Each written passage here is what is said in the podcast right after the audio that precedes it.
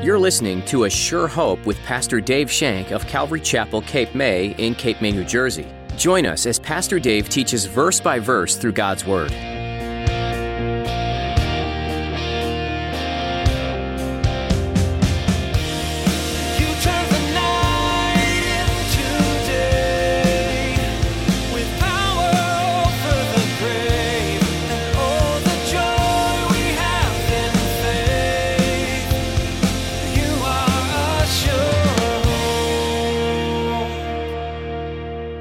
Says, Greater love has no one than this, than to lay down his life for his friends. This is the love that Jesus is talking about. This is the kind of love that Jesus wants to have one for another, a kind of love that Jesus wants to have. He's saying, That's the kind of love I have for you. I'm going to lay down my life to prove this love to you. And this is the way I want you to love one another selfless, serving, sanctifying, steadfast, and sacrificing, giving love, where you will lay down your life one to another. God's desire for you is that you realize the love He has for you and that you also extend that type of love toward others. Today, Pastor Dave will be exhorting you to have unconditional and sacrificial love towards others. Jesus said, By this, all will know you are my disciples, by the love you have for one another. Now, here's Pastor Dave in the book of John, chapter 13, as he continues his message The Disciples' Responsibility.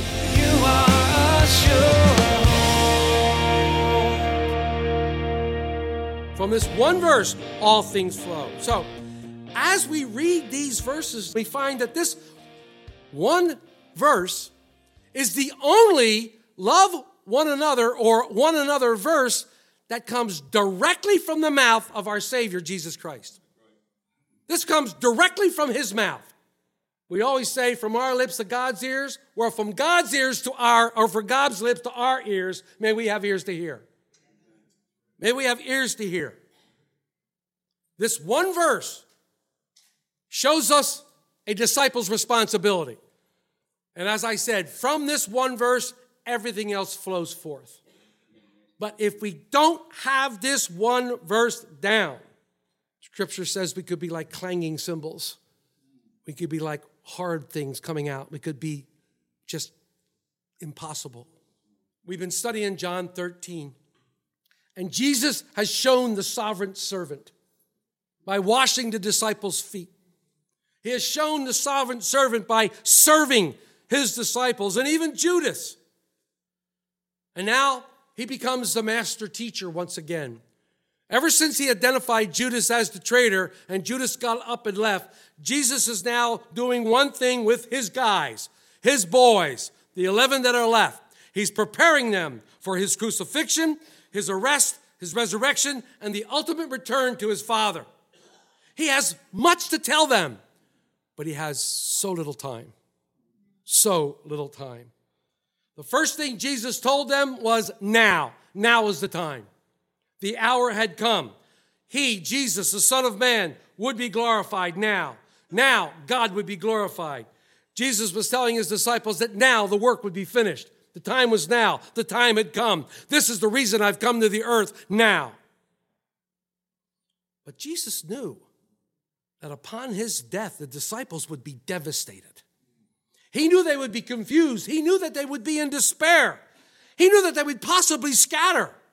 He knew that they would be vulnerable to outsiders, and he wanted them to be as close a knitted group as they possibly could. And this could hap- happen without love for one another. It would be the love for one another that would hold them together as a close knit group. Love for Jesus and love for one another. That would hold them together. And we begin looking at this perfect love in verse 33 this morning. I love the way Jesus talks to his disciples.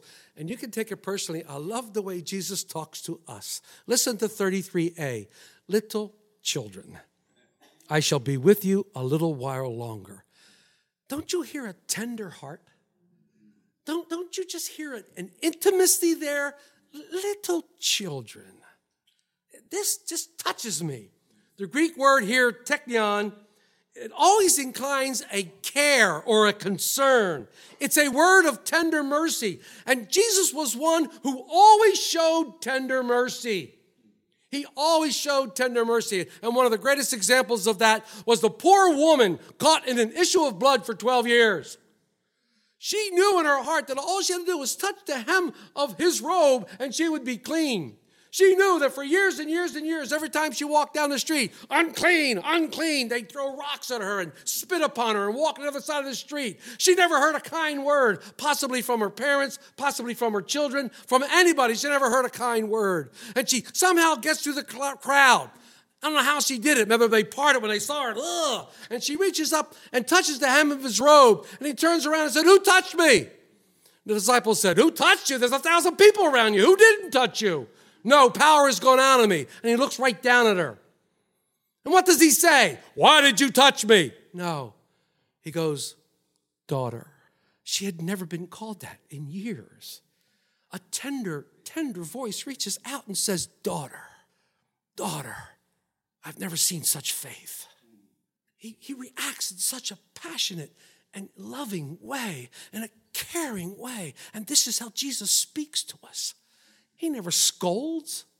He speaks to us in a tender voice, and I'll be the first one to say, and he can correct me because he usually does, but I'll be the first one to say, all those times you read in the Bible when he's saying, Oh, ye of little faith to his disciples, he's got a smile on his face. Oh, ye of little faith. He's just smiling away like you guys are going to get it one time, but right now you're kind of stupid. Oh, ye of little faith. You know? But he's so tender and he's so joyful. This is, you know, the world doesn't want to see this type of Jesus. I want to see the manly man. But he is a manly man. But he was also tender and caring and concerned. He said this in concern. He was talking. He was talking to them about being glorified. They didn't have no idea what he was talking about. What do you mean you're going to be glorified? They didn't have any full comprehension.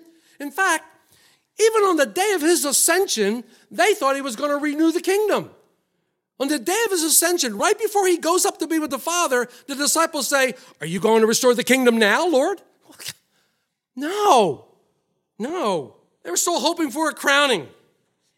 But Jesus is now making it clear when he says, I'm only going to be with you in a little, for a little while. Within mere hours, he will be arrested, the trial and, and crucifixion will be underway. And he knows that they had relied on him for everything. He knows that their hopes for the immediate setting up of the kingdom were going to be devastated. So, in the most tenderest of terms, he's trying to prepare them for the calamity that's going to befall them. He's trying to prepare them for what is about to happen in their lives. I think it's so important that Jesus prepares us for these things before they come. He prepares our heart with his love. He prepares us heart when we are strong inward in that love. We are strong. Look at the rest of 33. You will seek me, and as I said to the Jews, where I am going, you cannot come. So now I say to you. He's basically saying, Remember when I said to the Jews, I'm not going to be here and you can seek me, you're not going to find me? Remember I said to them, Well, you can't find me either. You can't come. But he wasn't really saying you can't come. Because to the Jews, he said, You're going to die in your sins. He was saying, You can't come now. You can't come now. I have work for you to do. And in the translation of the phrase, where I am going, you cannot come, the Jews thought he was going to kill himself. He was referring to his death, by the way, but certainly not by killing himself. He was referring to his death on the cross. He knew that the disciples were going to be afraid. He knew that this would be a most trying time for them. He knew that his goal was to unify them and build them up inwardly so that we could stand the persecution that was coming from outside forces. And he said he wanted them to be tightly bonded together. So he doesn't even give his, chances, his disciples a chance to respond. He doesn't even give them a chance to respond. He just goes right into it and said, I have a new command for you. Here's a new command. Look at 34. A new commandment I give to you that you love one another as I have loved you, that you also love one another. Interesting, if you look at the verbiage in the Greek, the word for new implies fresh. Fresh, not worn out. It's not recent, it's different, a fresh love. It isn't a commandment that was just invented. He's taken an old commandment that has been around since the law all through scriptures, and he's using it in a different way. And that's what Jesus does. When the lawyer asked Jesus what the greatest commandment was, how did he respond? Love the Lord your God with all your heart, soul, and mind, and love your neighbor as yourself. He declared to him that this was the summation of all the law and the prophets. But sadly, through the centuries of selfishness, through the centuries of self centeredness, and because of all the cures and cares of the world, the Jews had forgotten this. So they cast this uh, uh, commandment aside. But Jesus says, no, no, no, no, no, no. I want to reinvent it. Love one another. What a concept. Love one another, especially in this day and age. When all the focus on this day and age is self. Self. Let me tell you, let me talk about me for a while. When I'm done talking, you can tell me about me. The focus is always on self. What a concept. Jesus said, love one another. Jesus gives these men the greatest responsibility that he could possibly give them the responsibility to show love one to another. And folks, if you're a disciple of Jesus Christ, this is not a suggestion. He didn't stand there and say, you know, probably should love one another. Might not be a bad idea if you love one another. Yeah, you know, you probably get a little further if you loved one another. No, he said, love one another. This is a commandment. A commandment. Not a suggestion. There will come a time when Jesus will say to them, Why do you call me Lord, Lord, and don't do as I say? Are you calling him Lord, Lord today, but not doing what he says? It's a heavy load, guys. He knows that in a matter of time, they're going to need this love. When Jesus is taking from them and the outspoken, bold Peter falls in front of them, everybody assumed that Peter might have been in leadership. We don't know. The only thing that would bring them back together was their love for Jesus and their love for each other. That's the only thing that was going to reunite them. But Jesus isn't satisfied with that. Not my Jesus. I love it. He's not satisfied with that because he says, Love one another. Then he goes, Oh, as I have loved you. Oh, wait a minute. As I have loved you. We sang this morning, Nobody loves me like you do, Jesus. Nobody does at all. I can't love that way. So Jesus says, Here you go, guys. Love one another. Oh, yeah, as I've loved you. That's right. It could be a deal breaker. How has Jesus loved them? How has Jesus loved them? How has Jesus loved you? Well, let me tell you. First of all, he loved you with a selfless love. He always put others first. He loved them by serving love. He just finished washing their feet. They saw him washing each other's feet. They saw him doing that. They loved them. Now we're talking about the house of God here. We're talking about each other. He loved them with a steadfast love. It says he loved them to the end. His love never died. He loved them with a sanctifying love. It was a holy love, a love based on God. And he's going to love them with a sacrificial love when he goes to the cross and hangs there and dies for each one of them and each one of you. Whenever we get to John 15, he says in verse 13 of John 15, speaking on the same topic, he says, Greater love has no one than this, than to lay down his life for his friends. This is the love that Jesus is talking about. This is the kind of love that Jesus wants to have one for another, a kind of love that Jesus wants to have. He's saying, That's the kind of love I have for you. I'm going to lay down my life to prove this love to you. And this is the way I want you to love one another selfless, serving, sanctifying, steadfast, and sacrificing, giving love, where you will lay down your life one to another. Jesus said, Love each other like that. Why? My goodness. Jesus was not satisfied with the love that they showed one to another. The love they showed one another is the Greek word phileo, which is Philadelphia. It's brotherly love. It's a brotherly love. They couldn't love any higher than that. They couldn't love any stronger than that. Jesus uses a brand new word. It's, it's a brand new word with a brand new meaning. And it's going to have more meaning by the power of the cross. With the coming of the Holy Spirit that Jesus is going to talk about in a couple chapters, they would have a new power in their lives and they would be able to love this way. He uses the Greek word agape. The word agape, it's unnoticed in most classical translations of Greek, but in the New Testament, it is used as the word love. Paul used it in the great love chapter of 1 Corinthians 13. I had a couple here last week, and someone repeated these at their weddings. I wonder how many of you had these words repeated at your wedding. Love suffers long and is kind. It does not envy, does not parade itself, is not puffed up, does not behave rudely, nor does it seek its own, is not provoked, thinks no evil, does not rejoice in iniquity, but rejoices in truth, bears all things, believes all things, hopes all things. Love never fails. Now you've heard the old story. Put your name there. David suffers long. David is kind. Wait a minute. How many strikes do I get? Put your name there. But put Jesus' name there. Put Jesus' name there. Jesus suffers long as kind. Jesus does not envy, doesn't parade himself, is not provoked, thinks no evil. You know, the whole thing. Take an honest look. Take an honest look. Be brutally honest with yourself because God already knows what's in your heart. Be brutally honest with yourself. And if you're brutally honest with yourself, you will confess to the Lord right now I can't do this. I can't do it.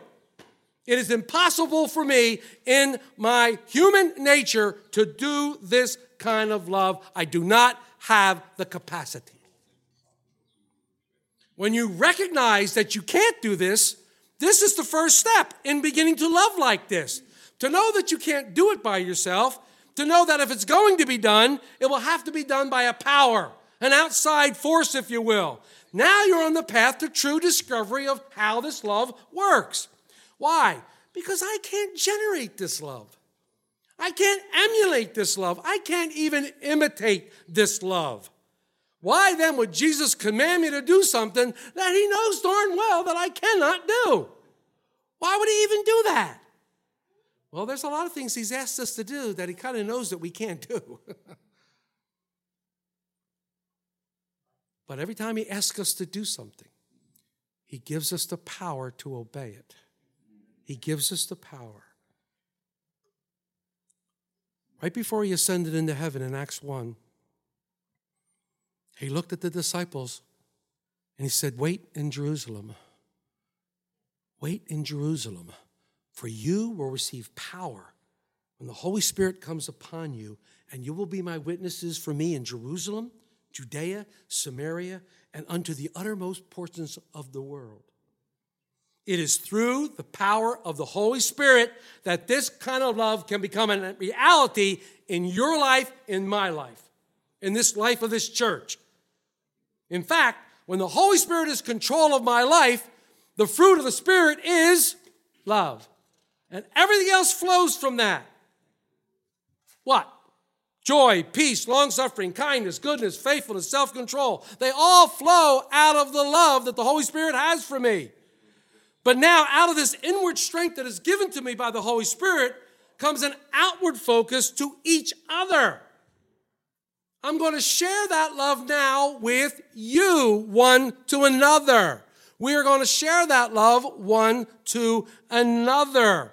Others then will recognize this love. They will look in, they will see this love, and they'll say things like, You guys, what a loving church. Look at the way you love each other.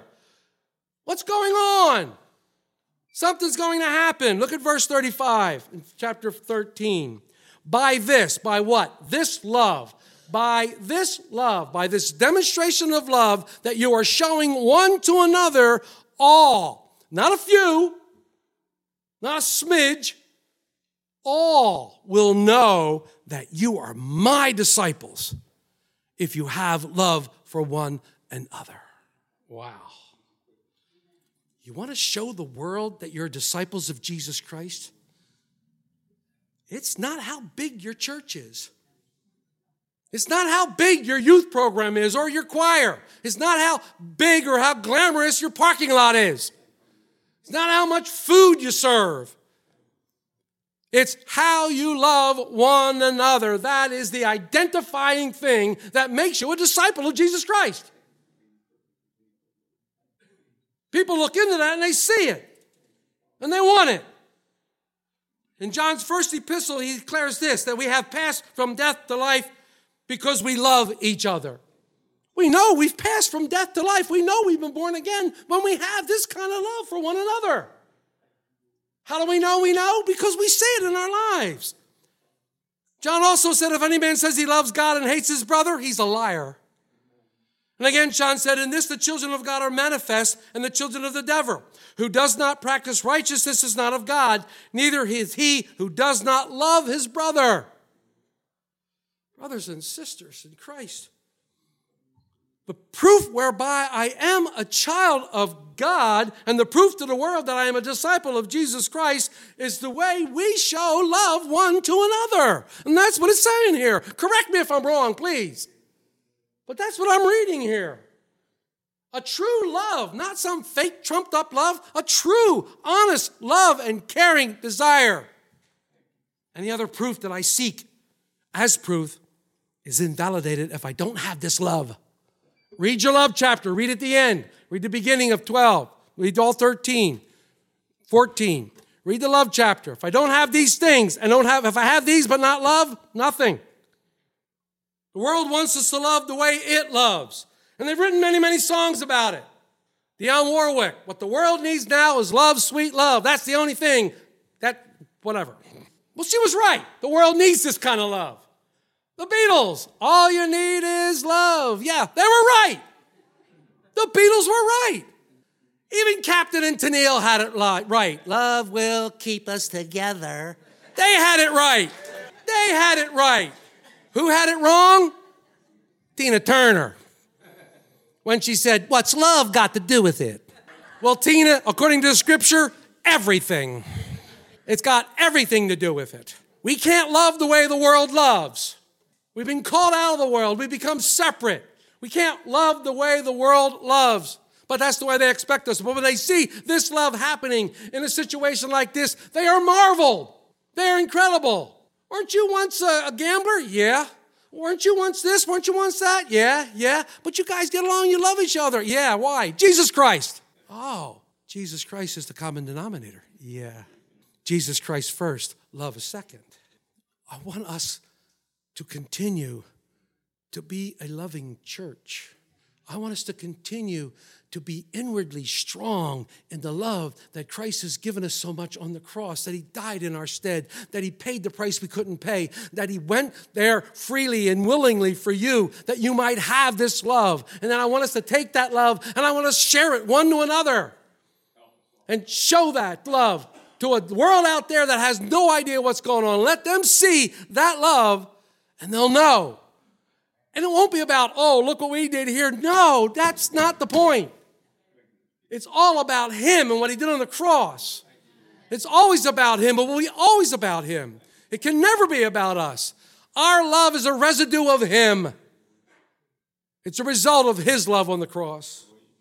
The world will know that we are His disciples. And if the world knows that we are His disciples, possibly the world will know Him by the love that we share one to another.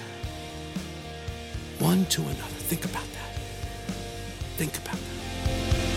You are a sure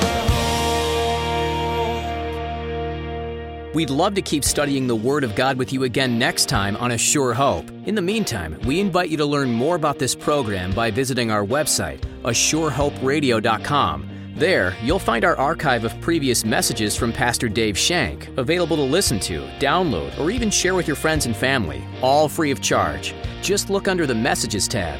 You can listen to additional teachings from this series in John or jump to another book of the Bible. Each book gives some useful insight into God's plan for you and the world you live in. We trust that A Sure Hope is an encouraging program for you, and if you're without a church family, we'd love for you to join us. If you happen to be in the Cape May area, we'd love to meet you in person for a time of worship and Bible study right here at Calvary Chapel, Cape May. We meet weekly on Sunday at 10 a.m., and you can find all the information you need by visiting ASureHopeRadio.com. If you live further away or are unable to come in person, we understand. And we'd still love for you to be a part of our church family virtually. You can join us for church online through Facebook Live and on YouTube. Just follow the links that are available at ASureHopeRadio.com. And don't forget to like and subscribe to keep up to date with the latest information. That's all the time we have for today. Thanks for joining us for this edition of A Sure Hope.